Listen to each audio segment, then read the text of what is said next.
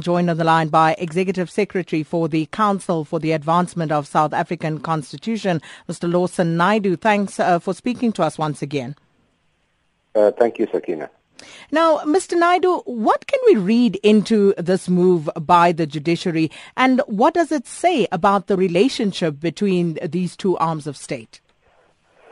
Well, I think firstly, you know, it demonstrates the gravity of the, the situation and the fact that the judiciary have taken very seriously these unwarranted uh, criticisms against the institution of the judiciary. I think it's important to make that point that these criticisms that have emanated by senior figures in government and the ruling party have been aimed at the judiciary in general.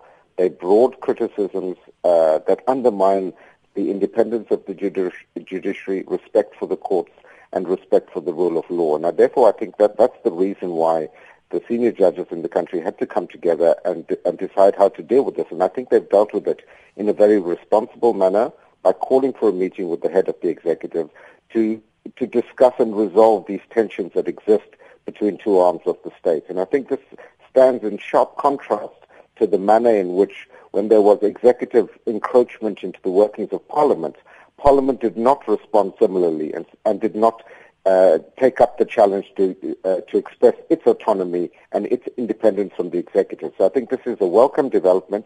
Hopefully, the uh, executive will be uh, uh, informed about the need to respect the constitution, which is, after all, the very foundation of our democracy. But you speak of, you know, unwarranted attacks. You know, uh, uh, uh, why do you say that? You know, what makes us so sure that these attacks are unwarranted? And are they indeed attacks, or is the judiciary perhaps just overreacting to criticism?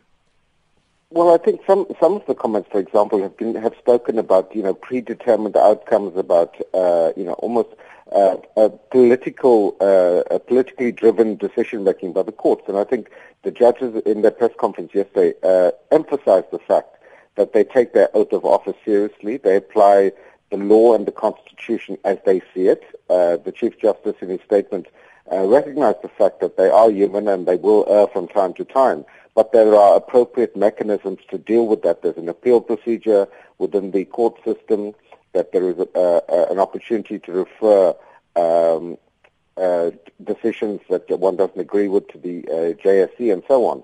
So I think in these circumstances, there, and the point was made that if they were uh, uh, uh, engaging with specific decisions of the court, that's fine. But when these are broad accusations to say that certain divisions of the High Court have a bias against the executive, I think that is what is being railed against.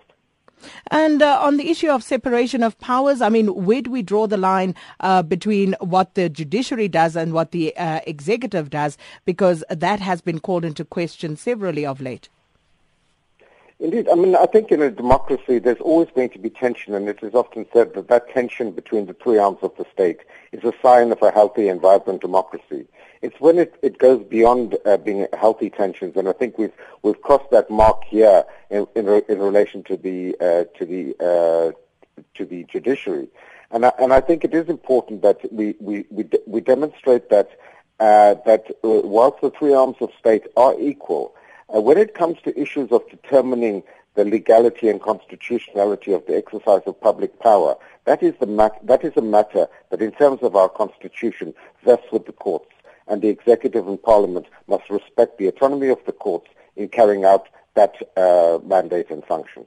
Uh, and doesn't that cut both ways? Shouldn't the judiciary also respect the executive and, you know, the extent to which their powers run? Oh, absolutely, they must, and I think you know uh, the, the courts have have largely been very careful about doing that.